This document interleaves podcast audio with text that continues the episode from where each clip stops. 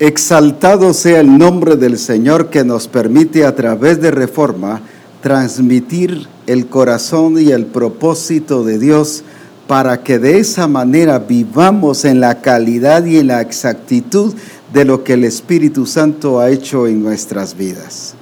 Es hermoso oír lo que Dios ha estado haciendo todo este tiempo y de veras tenemos ahora y somos testigos visibles y reales de la manifestación del Espíritu del Señor. Por eso alabamos a Dios y glorificamos por lo que Él ha hecho, por su grandeza y por su poder. Exalto a Dios y le glorifico con todo el corazón. Nos gozamos de la actitud de Misión Cristiana al Calvario y de la vida de Misión Cristiana al Calvario.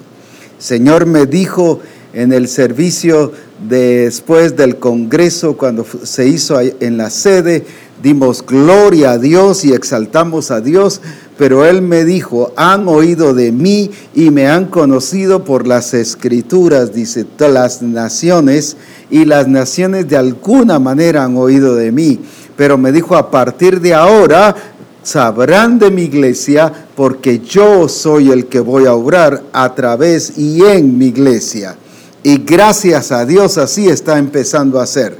En varias naciones, en varios pueblos, aldeas, Misión Cristiana el Calvario ha empezado a ser notoria, realidad, la manifestación de Dios. Y doy gloria a Dios por todas esas cosas que han sido hechas.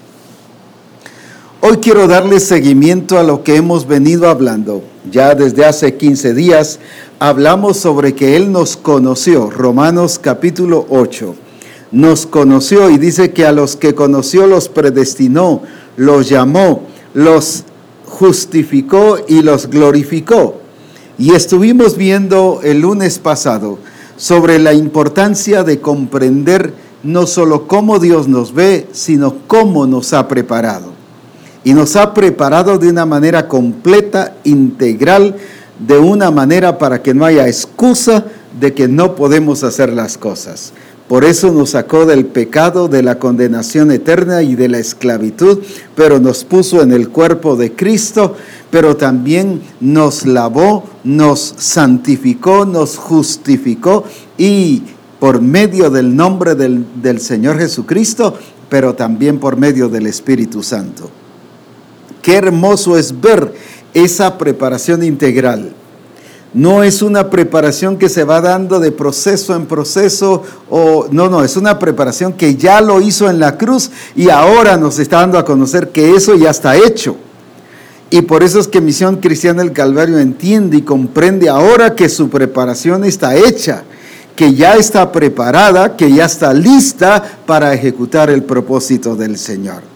Entonces no solo cómo nos conoció, sino cómo nos preparó, ahora cómo nos está enviando y qué, a qué nos está enviando a hacer.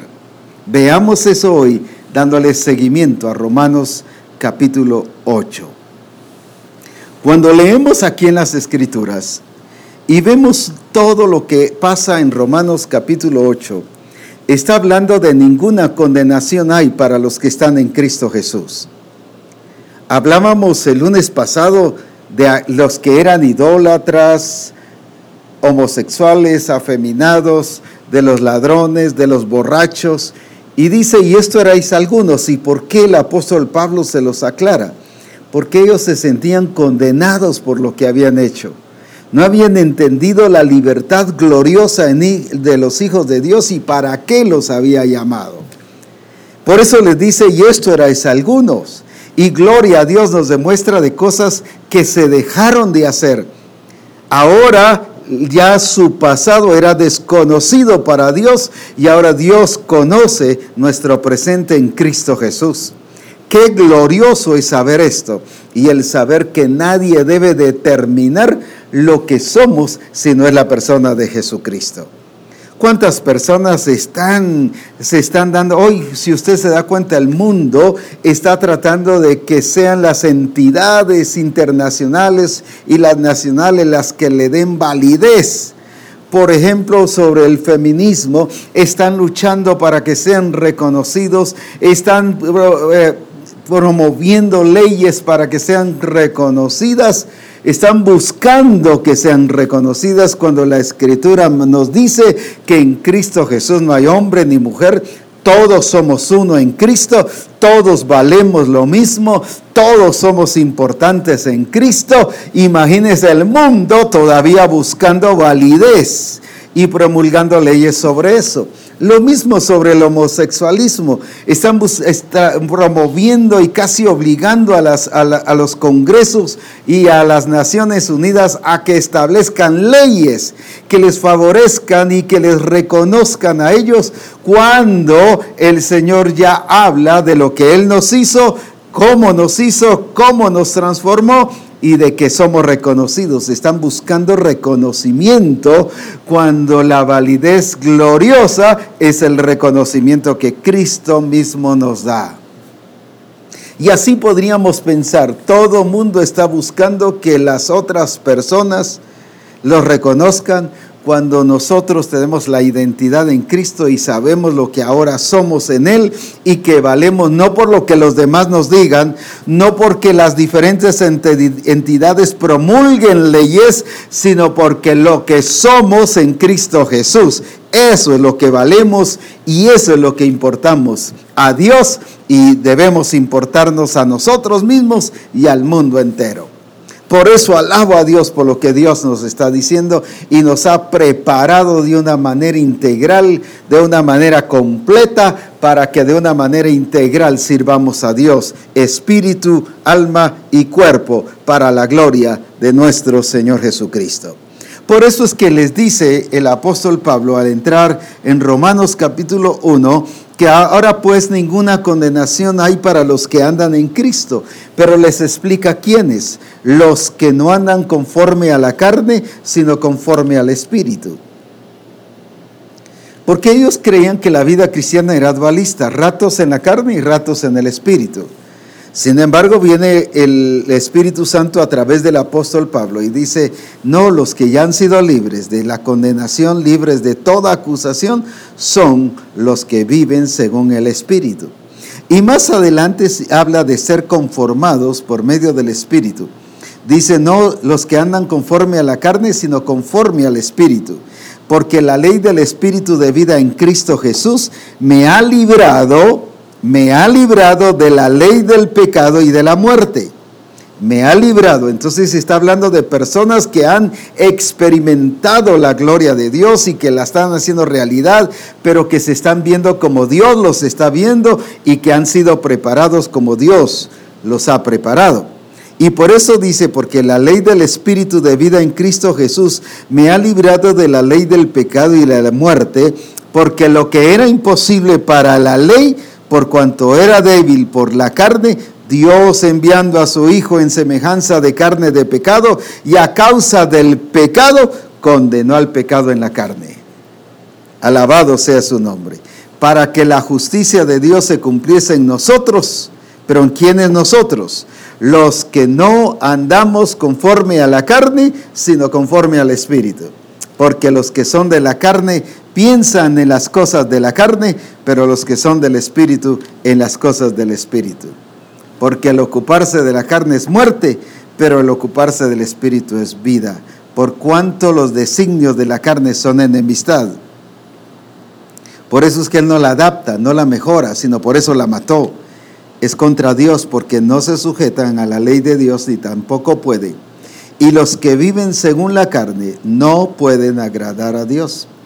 Mas vosotros, por eso le está hablando a la iglesia, no vivís según la carne, sino según el Espíritu. Porque ellos creían que tenían libertad de vivir en la carne y, según, y vivir en el Espíritu. No, Él los define. Los que son de Dios, los que son hijos de Dios, los que son iglesia, son los que viven según el Espíritu. Si es que el Espíritu de Dios mora en vosotros. Y si alguno no tiene el Espíritu de Cristo, no es de Él. Pero si Cristo está en vosotros, el cuerpo en verdad está muerto. Fíjese que está hablando del cuerpo. Ya no solo del espíritu, no solo del alma, está hablando del cuerpo. El cuerpo a la verdad está muerto a causa del pecado, mas el espíritu vive a causa de la justicia. y el espíritu de aquel que levantó de los muertos a Jesús mora en vosotros, el que lo levantó de los muertos a Cristo, Jesús vivificará también vuestros cuerpos mortales por su espíritu que mora en vosotros. O sea, hablábamos el lunes pasado de una preparación integral, espíritu, alma, pero también cuerpo. Y todo por la resurrección de nuestro Señor Jesucristo. Así que hermanos deudores somos no a la carne, para que vivamos conforme a la carne. O sea, no tenemos ninguna deuda con la carne. No tenemos ningún compromiso con la carne. No tenemos nada que ver con la carne. No somos deudores a la carne. Misión cristiana el Calvario no eres deudora de la carne. Ningún discípulo que es hijo de Dios es deudor a la carne. O sea, no tiene nada que ver. No tiene nada que pagarle ni tiene ningún compromiso con la carne. Porque luego dice, porque si vivís conforme a la carne, moriréis. Mas si vivís por el Espíritu, hacéis morir las obras de la carne, viviréis.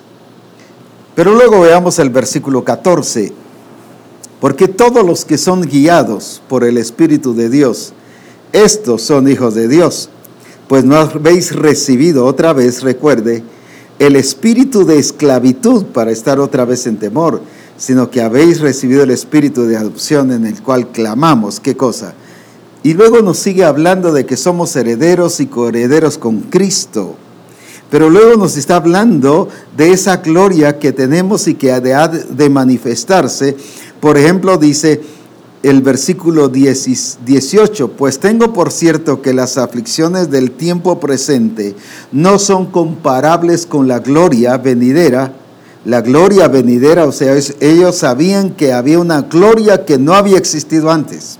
Si dice la gloria venidera es porque no había pasado. Era para ese tiempo, ¿por qué dice? Que en nosotros ha de manifestarse. ¿Y cuál es esa gloria venidera? Que el anhelo ardiente de la creación es aguardar la manifestación de los hijos de Dios. Pero luego aclara en el versículo 21, porque también la misma creación será libertada de la esclavitud de corrupción a la libertad gloriosa de los hijos de Dios. Entonces, ¿cuál es esa gloria venidera? Ahora nos conoció y debemos de vernos como nos conoció. Nos preparó y debemos de vernos como nos preparó. Pero ahora debemos de vernos en su propósito. Ahora hay una gloria venidera, hay algo glorioso que viene y por eso le llama la manifestación gloriosa de los hijos de Dios. Es una vivencia y una realidad de gloria para que ahora la vivamos y aclara qué cosa. Gloria venidera, ¿qué significa? No ha pasado, no ha sucedido. Y como dice aquí en, en 1 Corintios 2.9, que dice que es el tiempo de qué? De las cosas que ojo no ha visto, ni oído ha oído, ni ha subido a corazón de hombre, son las que Dios ha preparado para los que le aman. Fíjese que también viene Pablo en Romano, les habla de la gloria nunca vista, la gloria venidera, la gloria que no ha pasado. Pero ahora viene Pablo y les dice a los hermanos de Corinto, vienen cosas que ojo no ha visto. Ya se vio qué cosa, Moisés abriendo el mar, ya se vio qué cosa, Elías mandando fuego, ya se vio qué cosa, los mancos que Jesús sanó, que le creció el brazo y los, los dio esas acciones creativas, ya se vio que Él crió los ojos de los ciegos, de los que nacieron ciegos. Ya se vio los leprosos sanar, los muertos resucitar, ya se vio todo eso. Entonces, ¿cuál es la gloria venidera? La gloria venidera es la gloria de las cosas nunca vistas, de las cosas que ni han subido a corazón de hombre, o sea, las cosas que nadie se ha imaginado que van a pasar. Las, las cosas que ojo no ha visto ni oído ha oído son las cosas que Dios ha preparado para los que le aman. Y aquí hay una tercera, hay muchas bases más, pero veamos esto. Jesús mismo dice en Juan 14 y versículo 13 y 14, el que cree en mí, las obras que yo hago, él también las hará. Hará lo mismo que yo. ¿Por qué? Porque somos iguales a él tenemos el mismo poder, tenemos la misma naturaleza, tenemos la misma genética, por eso es que tenemos la capacidad y Él nos ha puesto en el orden correcto, en la relación correcta, no solo para tener comunión con Él, sino para hacer las cosas mismas que Él ha hecho. Pero luego dice, y cosas aún mayores que estas, o sea, que las que Él hizo, hará Fíjese que nos está hablando de la gloria venidera, o sea, la que no ha venido y la que no se ha visto. Luego dice, las cosas que ojo no ha visto, ni oído ha oído, son las que ni ha subido al corazón de hombre. Pero ahora viene Jesús, dice, hará las cosas que yo hago, pero también hará cosas mayores. En otras palabras, va a hacer cosas que yo no hice. Ahora, ¿por qué no las hizo? Por falta de capacidad. Las hizo porque Él fue llamado para hacer estas obras. Pero que ahora quien es llamado para hacer estas cosas mayores es la iglesia. Por eso es que Cristo es vencedor, pero la iglesia es más que vencedora al hacer estas cosas mayores. No que sea más que Cristo, sino ahora es Cristo expresándose en la iglesia, vive Cristo en mí, porque ahora la iglesia lo hace en la fe del Hijo de Dios. Mire qué glorioso lo que nos espera y un mover sumamente grandioso y poderoso que glorifica a Jesucristo en todo. Volvamos entonces solo para recordar nos dice la gloria venidera lo que no ha pasado. Ha de manifestarse a nosotros. Ha de manifestarse a nosotros. O sea, no es para allá al cielo, es aquí en la tierra. Segundo, ojo, cosas que ojo no ha visto, ni oído ha oído, ni ha subido a corazón del hombre, son las que Dios ha preparado para los que le aman. ¿Qué nos está diciendo con esto? Que Dios ha preparado para los que le aman para los que hacen las cosas como Él, para los que son como Él. Él no ama a los que no son como Él, eh, aparte de lo que Él ama al mundo entero y ama a la gente y por eso la salva. Pero estoy hablando ya de, de los hijos de Dios. ¿A quienes ama? ¿Quiénes son los que aman a Dios? Los que hacen según sus mandamientos los que le obedecen. ¿Por qué le obedecen? Porque son iguales a Él y tienen la capacidad porque han sido preparados por Jesucristo y por el Espíritu Santo. Por eso es que hacen las cosas como Él. Ahora, eso dice que ha sido preparado, cosas que ojo no ha visto, ni oído ha oído, ni ha subido al corazón del hombre. Pero ahora viene Cristo y dice, estas cosas que yo he hecho las harán ustedes, los que creen pero también harán las cosas que no han pasado, que yo no he hecho, cosas mayores. Alabado sea su nombre. Puse estas tres cosas para que veamos para qué nos ha preparado, para qué nos conoció, qué es lo que Él quiere que usted y yo hagamos, cuáles son las cosas que ahora el Señor nos ha llamado a hacer, a hacer las cosas que, como dice aquí en el versículo 14, que los que son guiados por el Espíritu de Dios, estos son hijos de Dios. Algunos se preguntarán, bueno, ¿y qué cosas vamos a hacer? Pues no sé, es por la guía del Espíritu. Si yo la supiera, es porque ya, ya pasó. Si alguien la supiera y le dice cuáles cosas, porque ya pasó, pero son cosas que no han pasado. El Señor le dijo al pueblo de Israel cuando salió del desierto y les dijo, caminarán por un camino nunca visto ni nunca caminado y conocido por ustedes. Y eso es lo que Dios le ha dicho ahora a Misión Cristiana del Calvario. Ahora van a caminar en un terreno no conocido, nunca visto, nunca sucedido, pero que ahora van a caminar pero bajo la guía del Espíritu.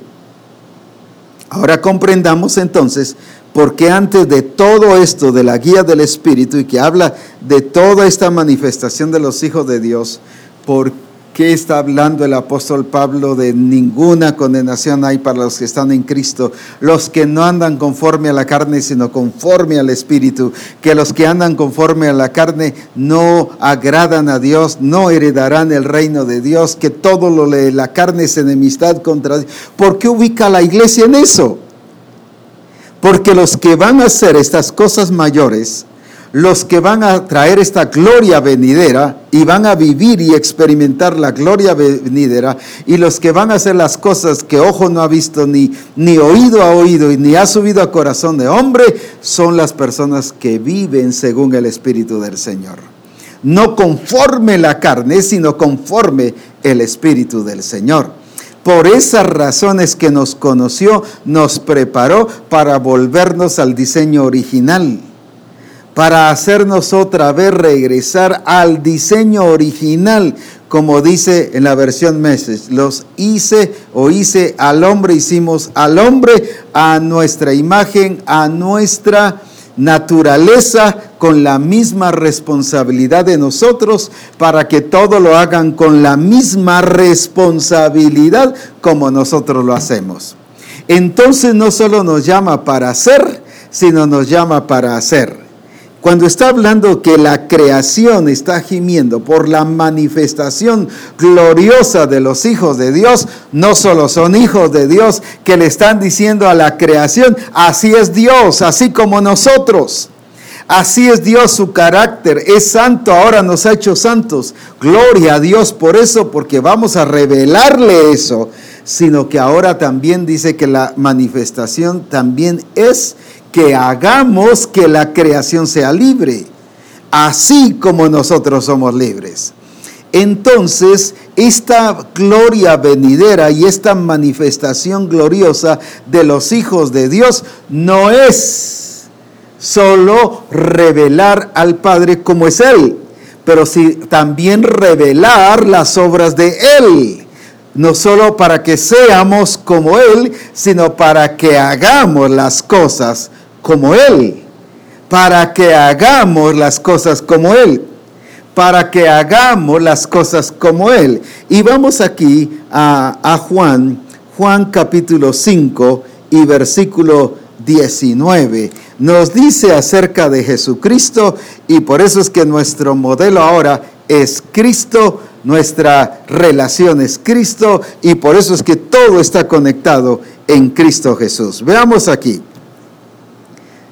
Y respondiendo entonces Jesús les dijo, de cierto, de cierto os digo, o sea, no hay ninguna equivocación, todo es certeza, no puede el Hijo hacer nada por sí mismo, sino lo que ve hacer al Padre, lo que ve hacer al Padre. Porque todo lo que el Padre hace, fíjese que no solo todo lo que el Padre es, sino todo lo que el Padre hace. Otra vez vuelvo a leer el versículo. No puede el Hijo hacer nada por sí mismo. O sea, Jesús lo que es es por el Padre. Y lo que hace es por lo que es el Padre y lo que hace el Padre. Mire qué glorioso. Ahora, ¿qué dice? Sino lo que ve hacer al Padre porque todo lo que el Padre hace, fíjese que no está hablando ahora solo de ser, sino de hacer. Todo lo que el Padre hace, también lo hace el Hijo igualmente. ¿Qué significa eso? Que lo hace exacto, que lo hace cabal, que lo hace así con el diseño original por la naturaleza que se le ha sido dada no hace cosas parecidas, no son copias, no es repetición, sino es la expresión natural de ser y hacer. ¿Cuál es ahora el llamado para Misión Cristiana el Calvario? Ser como Cristo, porque nos puso su naturaleza, nos puso su genética, pero también nos ha preparado por la obra que Él nos hizo y por la obra del Espíritu Santo de una manera integral, completa, nos conoció, nos predestinó, nos llamó, nos justificó, nos santificó, nos lavó, pero ahora también nos glorificó. ¿Pero para qué? Para ser como Él, pero también para hacer como Él hace las cosas igualmente no hacer las cosas que Él dice, pero a nuestra manera. Se recuerda, hace 15 días hablábamos de la descentralización Hablábamos de que eso es para hacer las cosas a nuestra manera, hacerlo de Cristo pero a nuestra manera. Lo explico de esta manera nada más. Recuerda que el Señor le dijo y le revela al, a David el rey y le hace sentir de traer el arca de Dios porque había sido robada por los filisteos. Y hacía 20 años que había sido robada. Así había sido un largo tiempo que había sido robada. Y ahora el Señor le hace sentir y les dijo, y reúne a la gente, traigamos el arca. Y todos dicen, sí, amén, pero hagámoslo con un carro nuevo. Porque ese ya está viejo, quizás oxidado. Y empiezan la gente a proponer y a sugerir. Y sonó bonito, hagamos un carro nuevo y pongámoslo en un carro nuevo y que venga. Sí, está bien. Y todos dijeron amén y aprobaron todos. Según todos, por estar todos de acuerdo, era guía del Señor. No, no es así. La guía del Señor no es porque todos estén de acuerdo, o porque la mitad está de acuerdo, o porque la mayoría esté de acuerdo. Eso se llama democracia, pero no teocracia, no gobierno de Dios. El gobierno de Dios es cuando Dios dice algo, y aunque nadie esté de acuerdo, si Dios dice algo, yo y usted debemos de hacerlo. ¿Por qué? Porque es Dios el que manda y el que gobierna todas las cosas. Él es la cabeza. Eso es ver a Dios no, y conocer a Dios, no solo conocer que Dios es, sino adorarle como a Dios. Creer que Él es la autoridad suprema, la única autoridad. Él es el único Dios verdadero y que no hay otro fuera de Él. Ahora, por esa razón, viene entonces Jesús y miraba al Padre como tal y por eso dice todas las cosas que ve hacer al Padre. Era un discípulo, era un hijo de Dios que se reconocía discípulo para hacer las cosas según un modelo. El modelo no era lo que decía la gente, él no dependía de lo que decía la gente. Él no, no eh, entendía lo que era por lo que la gente decía, él entendía lo que era y lo que hacía por lo que el Padre le había dado y por lo que el Padre le había encomendado hacer. La iglesia no debe depender por lo que el mundo le dice. No estoy hablando de desobediencia y de rebelión a las leyes, sino estoy hablando que no debemos de depender de lo que el mundo dice. La iglesia depende del único Dios verdadero, quien es Señor de señores y Rey de reyes. La iglesia reconoce que su única cabeza es Jesucristo. La iglesia reconoce que somos el cuerpo de Cristo y que por lo tanto no debemos ser ni hacer cosas que no es y que no las hace la cabeza, porque el cuerpo de Cristo contiene cabeza, todo cuerpo contiene cabeza y, y el cuerpo hace lo que la cabeza dice. Por eso es que Misión Cristiana le ha creído a Cristo, no solo para hacer, sino para hacer y debemos hacer todo aquello que el Señor quiere, pero como no parecido, no copia, no repetición, no simulacro, sino debe ser igualmente. Cuando dice igualmente, con la, no solo que salga real, sino con lo mismo original, con la misma naturaleza, con la misma esencia. Para eso nos conoció y para eso nos preparó, para que misión cristiana vaya en el nombre poderoso de Jesucristo a alcanzar las naciones y a revelarle a las naciones lo que el Padre es, pero también lo que el Padre hace. Alabado sea su nombre. Ahora entendamos lo que el Padre no solo hace, sino lo que el Padre es, no solo lo que es, sino lo que el Padre hace. ¿Cómo es Dios? Dios es creador que gobierna, que domina todo, que es Señor del cielo y de la tierra. Lo ejemplifico con algo ya conocido. Daniel. El rey sabía que Dios era grande, que Dios es bueno, pero él no tenía ese Dios como Dios, porque cuando le habla a Daniel, le dice a quien eres fiel, a tu Dios, no le dice a mi Dios eres fiel a tu Dios. Él no lo reconocía como Dios, aunque sabía lo que Dios era. No es por conocimiento, es por la vivencia y la expresión de Dios en nuestra vida que vamos a hacer las cosas de Dios. Ahora bien, viene entonces Daniel y cuando le dicen que adore la estatua y que deje de adorar a Dios para adorar el Dios que este rey había levantado, porque dice, eh, todo aquel que no adore mi Dios, dice. O sea, él mismo reconoció que sí tenía Dios, pero era otro Dios que es falso, que no es el verdadero, porque el verdadero solo hay uno. Solo hay un solo Dios, no hay muchos dioses. Es un solo Dios que es verdadero. Ahora viene entonces, y Daniel a través de ser fiel y de creerle a Dios, lo entran y lo meten al foso de los leones. Y ahí el Señor manda a su ángel y detiene a los leones porque eran feroces tenían mucha hambre porque después se comieron a los que habían echado a Daniel. Significaba que no estaban inoptizados, significaba que no les habían puesto algo para estar sedados. Estaban en plena acción, en plena deseo de comer. Sin embargo, ahí Daniel demuestra que su Dios era el Dios creador, que era el Dios que dominaba a los leones que aún los leones estaban sujetos al nombre de Dios y a la autoridad de Dios.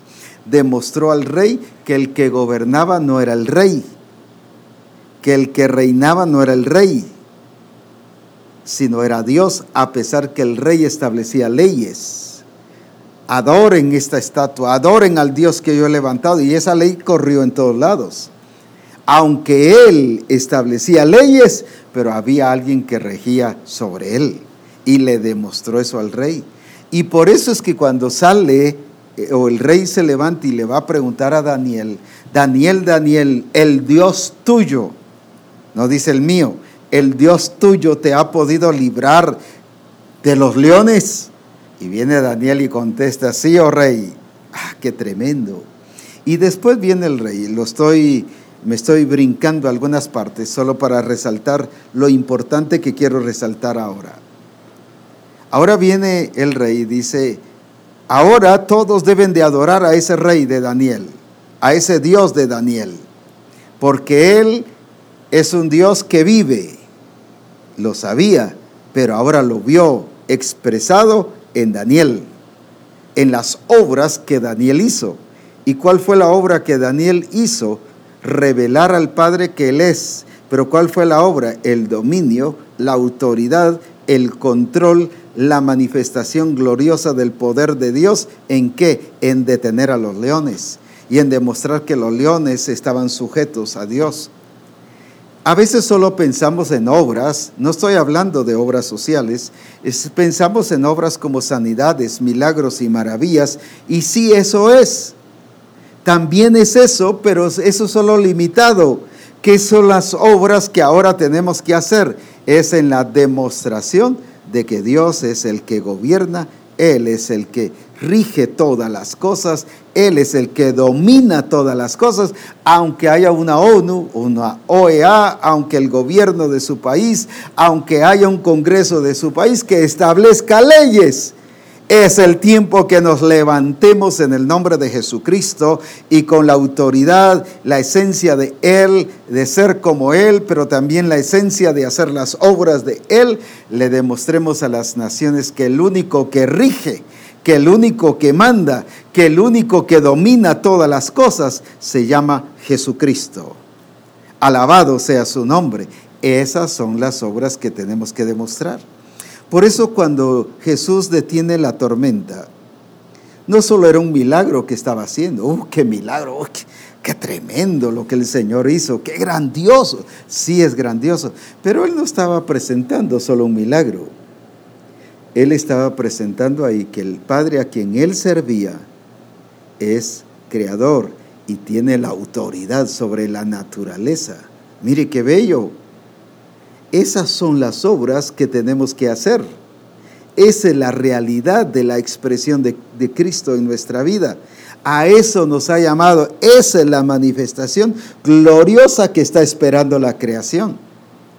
No solo que hayan sanidades de milagros y de enfermos, gloria a Dios por eso. La creación está esperando quién les revela, quién hace las obras de expresión y de demostración que Dios es el que tiene el control de todas las cosas, que Él es el Señor, que no cambia, que no se muda y que no depende de ninguna circunstancia, ni de ningún acuerdo, ni de ninguna ley, ni de ninguna cosa. Aunque hayan otros que establezcan leyes, aunque el rey estableció ley, le demostró al rey que Dios era el que regía todas las cosas. Y por eso el rey dice, el que vive, el que permanece para siempre, el que es invencible. Mire, un rey reconociendo, él es invencible, o sea, yo no lo puedo vencer, ni lo pude vencer. Él es el vencedor. Esas son las obras que usted y yo hemos sido llamados a demostrar. Pero también que domina por los siglos de los siglos. ¿Qué es todo esto que el Señor nos ha traído? Todo esto es la realización de lo que Él se determinó antes de la fundación del mundo. Si leemos en el libro de los Salmos, Salmos capítulo 8,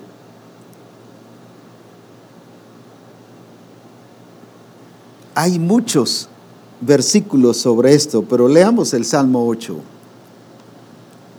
Salmo vers capítulo 8. Leámoslo ahora en esta parte.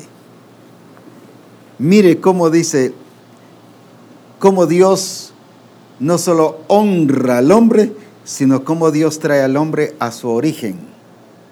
En la versión Message dice, y trajo al hombre al Génesis. Y usted va a ver que aquí dice cosas que dicen en el Génesis. Por esa razón es gloriosa esta parte. Dice, oh Jehová Señor nuestro, cuán glorioso es tu nombre en toda la tierra. Has puesto tu gloria sobre los cielos. Lo está mostrando como el Dios que soberano, el Dios creador, el Dios que domina en los cielos y en la tierra, que puso su gloria sobre los cielos ¿Qué significa eso? Que ya está puesta, ya está lista para ser expresada, solo esperando de la gente que ya está preparada por el Espíritu del Señor para que vaya y la exprese. Has puesto tu gloria sobre los cielos, de la boca de los niños y de los que maman fundaste la fortaleza a causa de tus enemigos para hacer callar al enemigo y al vengativo. Cuando veo tus cielos, obra de tus dedos. Algunos creen que David estaba dando una poesía aquí, un poema. Eso es lo que la gente ha catalogado y eso es rebajar esto. Esta es la revelación del diseño establecido por Dios en Génesis capítulo 1. Y por eso nos regresa al origen, nos regresa al Génesis. No es un poema, es la revelación del plan y del propósito de Dios.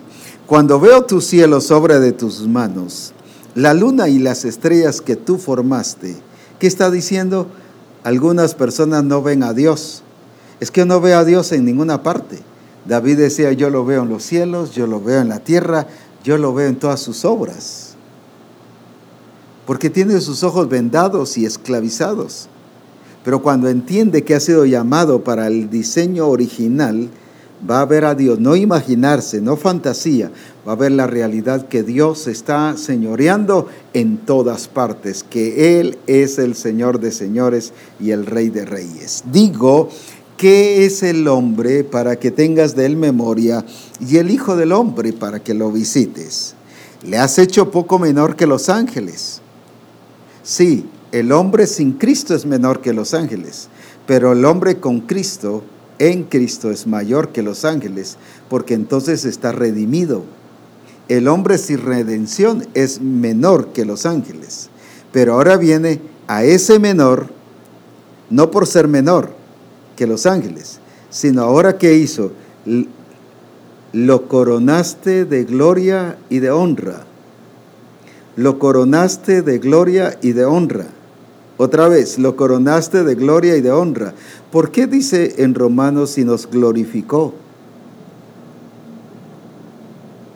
¿Por qué habla Pablo de la gloria venidera? ¿No le recuerda esto? Ahora lo coronaste de gloria y de honra. ¿Qué significa? Que para tener gloria tuvo que santificarlo, tuvo que justificarlo, tuvo que lavarlo, tuvo que transformarlo. Se recuerda de todo lo que vimos el lunes pasado. Ahora le da su gloria y le da su honra. Lo coronaste de gloria y de honra. No por lo que Él haya hecho, sino por lo que es Dios. Ahora le da la honra, entonces ¿quiénes son los que van a hacer la manifestación de, gloriosa de los hijos de Dios? Los que tienen, han sido coronados de gloria por la gloria del Padre, pero también han sido coronados con la honra del Padre. Alabado sea su nombre. Por eso es que van a ir con, honra, van a ir con gloria. ¿Por qué? Porque lo coronaste, o sea, les diste, les pusiste todo eso a estas personas. Estas son, esta es la gente de Dios para la manifestación gloriosa de los hijos de Dios. Pero veamos también aquí, le hiciste que dice señorear sobre las obras de tus manos. ¿No fue eso lo que puso Adán y Eva? Los hizo conforme a la imagen y semejanza, o sea, iguales a Él. Les dio su carácter, pero también con la misma responsabilidad ¿Qué significa eso? O sea, con la misma función, la misma atribución, que lo que el Señor hace, eso mismo se lo puso al hombre. ¿Para qué? Para señorear, para dirigir los peces del mar, para señorear en el mar, para, para labrar la tierra, lo puso como el administrador, como el encargado de trabajar en la tierra Ahora por eso dice, y le hiciste señorear, pero ahora lo dice David, cientos y cientos de años atrás. Pero ahora es lo mismo que el Señor dice en Efesios 1, y puso, dice, todas las cosas bajo la planta de sus pies pero luego dice en Efesios 3 que ha sido puesta la iglesia, 3.10, para notificar a los principados y a las potestades la multiforme sabiduría de Dios. ¿Qué es eso? Notificar el señorío de Dios, señorear. Entonces, ¿cuáles son las obras de los hijos de Dios que harán la manifestación gloriosa de los hijos de Dios? ¿Qué es? Que van a actuar con la gloria que les dio y con la honra que les dio. Segundo, que les hizo señorear. Van a ir bajo señorío, bajo qué cosa? Bajo la autoridad que Él les dio en la obra de sus manos. Dios le encomendó a, la, a sus hijos la creación de Dios. Mire qué barbaridad, qué plan tan glorioso. Qué glorioso lo que Dios ha hecho. Dios mismo encomendándole su obra, encomendándole su plan, encomendándole su propósito. ¿Para qué? Para que podamos ver la gloria de Dios y el poder de nuestro Señor Jesucristo. Por eso es que en Lucas, cuando nos habla de la genealogía de Jesucristo, y nos sigue narrando de todo desde José, y nos da toda la genealogía de Jesucristo y llega a Adán y concluye, y Adán, hijo de Dios. Fíjese que el plan de Dios en Adán no solo hacerlo creación de Dios, sino dice, y Adán, hijo de Dios. Qué glorioso. Entonces, ¿a quién le entregó el Señor su creación? A un hijo de Dios, que después pecó fue otra cosa pero le entregó a un hijo de Dios, no a una creación solamente, no a un creado, sino al hijo de Dios. Estoy hablando en este caso de Adán, porque en la genealogía dice, habla de José, José hijo de tal y este tal hijo de tal, pero luego cuando regresa dice, es, eh, es Adán hijo de Dios. Adán hijo de Dios. Entonces, ¿a quién lo puso a señorear? no por ser creación, lo puso a señorear por ser hijo de Dios. Le, le dio corona y le dio honra por ser hijo de Dios. Lo puso, toda la creación la puso bajo su administración por ser hijo de Dios, porque dice aquí, todo todo lo pusiste debajo de sus pies. Todo lo pusiste debajo de sus pies.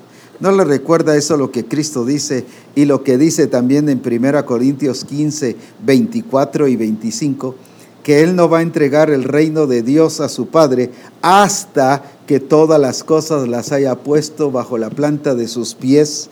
Y luego dice hasta que todo sea suprimido, aniquilado, destruido y esa responsabilidad a quien le toca es a la iglesia, es a los hijos de Dios. Aquí mismo dice, todo lo pusiste bajo sus pies, ovejas y bueyes, todo ello, y asimismo las bestias del campo, las aves de los cielos, y todo cuanto pasa por los senderos de la mar. Oh Jehová, Señor nuestro, cuán grande es tu nombre en toda la tierra. Entonces, ¿a quién puso Dios bajo su creación? Veámoslo ahora. Lo puso a los hijos de Dios y por eso es que la creación está esperando no la manifestación de los apóstoles, de los profetas, no de los que han sido creados, aunque hemos sido creados, sino está esperando la manifestación gloriosa de los hijos de Dios. Porque a quién fue lo que el Señor en el, en el origen le encomendó a un hijo de Dios, que era Adán. Ahora viene el Señor y por eso dice en Romanos 8 que Él nos predestinó, nos llamó, nos justificó y nos glorificó. Pero habla en Romanos 8 de esa manifestación gloriosa de los hijos de Dios, los que no viven en la carne sino en el Espíritu, que van a hacer las cosas mayores. Pero ¿por qué las van a hacer? Porque han entendido que son iguales a Dios para hacer las cosas iguales a Dios, con la misma responsabilidad, con la misma genética y con la misma naturaleza. Dios nos ha llamado entonces a hacer todo lo que el Padre hace, lo hace el Hijo. Qué glorioso, no lo hace el apóstol, no lo hace el profeta, no lo hizo en función de, de, pastor, no lo hizo en función de evangelista, lo hizo en función de hijo. ¿Qué es lo que el hijo hace? Lo que el padre hace. ¿Qué es lo que nosotros como hijos de Dios debemos hacer? Lo que el Padre hace. ¿Y qué, a qué nos ha llamado? A declarar que Él es Señor de señores. Pero no solo a predicarlo, sino a demostrarlo. Aunque hayan declaraciones y aunque hayan leyes que parecerían con, totalmente contrarias a lo que Dios dice. Ah, pero aún Daniel en medio de todo eso pudo demostrar que su Dios tenía el dominio, el control, la autoridad de todas las cosas, que su Dios era el creador. Y el mismo rey lo reconoció. Él vive, él permanece para siempre, o sea, no cambia, no se muda, no depende de las decisiones de los humanos y de las leyes que establezcan los humanos. Es invencible, o sea, nadie, nadie, nadie, nadie, nadie. Por eso dice que es de suprimir toda potencia, toda autoridad y todo dominio, o todo dominio, toda autoridad y toda potencia. ¿Por qué? Porque el que tiene el dominio y el control y quien es el rey de reyes es Él pero esa es la obra que la iglesia tiene que ir a, expresar y a reflejar.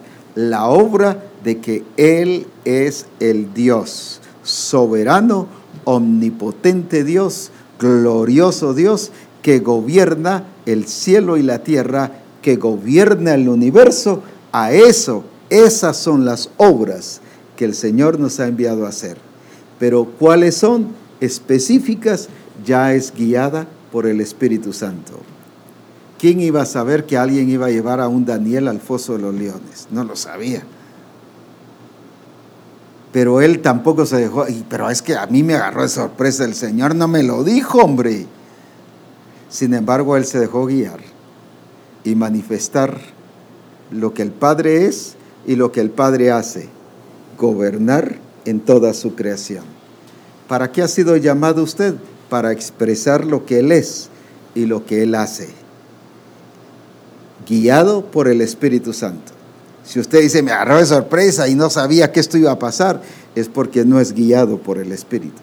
Pero los hijos de Dios, que, han, que el Padre les ha entregado su creación y lo ha puesto todo bajo la planta de sus pies, es a los hijos de Dios, es porque son guiados por el Espíritu Santo.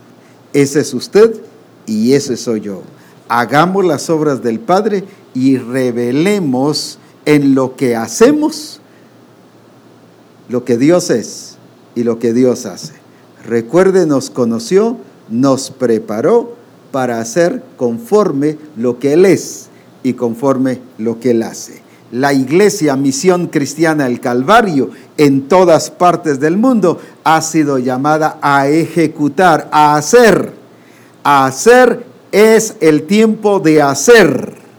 Es el tiempo de hacer. El Hijo hace lo que el Padre hace. No solo es lo que el Padre es, el Hijo hace lo que el Padre hace. Misión Cristiana el Calvario, hemos entrado a esa fase, a esa etapa de que hemos reconocido que Misión Cristiana el Calvario, como hijos de Dios, hacemos lo que Cristo hace porque eso mismo es lo que hace el Padre. Que Dios les bendiga y disfrutemos de la gloria y del poder de nuestro Señor Jesucristo. Y adelante a ejecutar todo aquello que el Padre ha destinado para nosotros.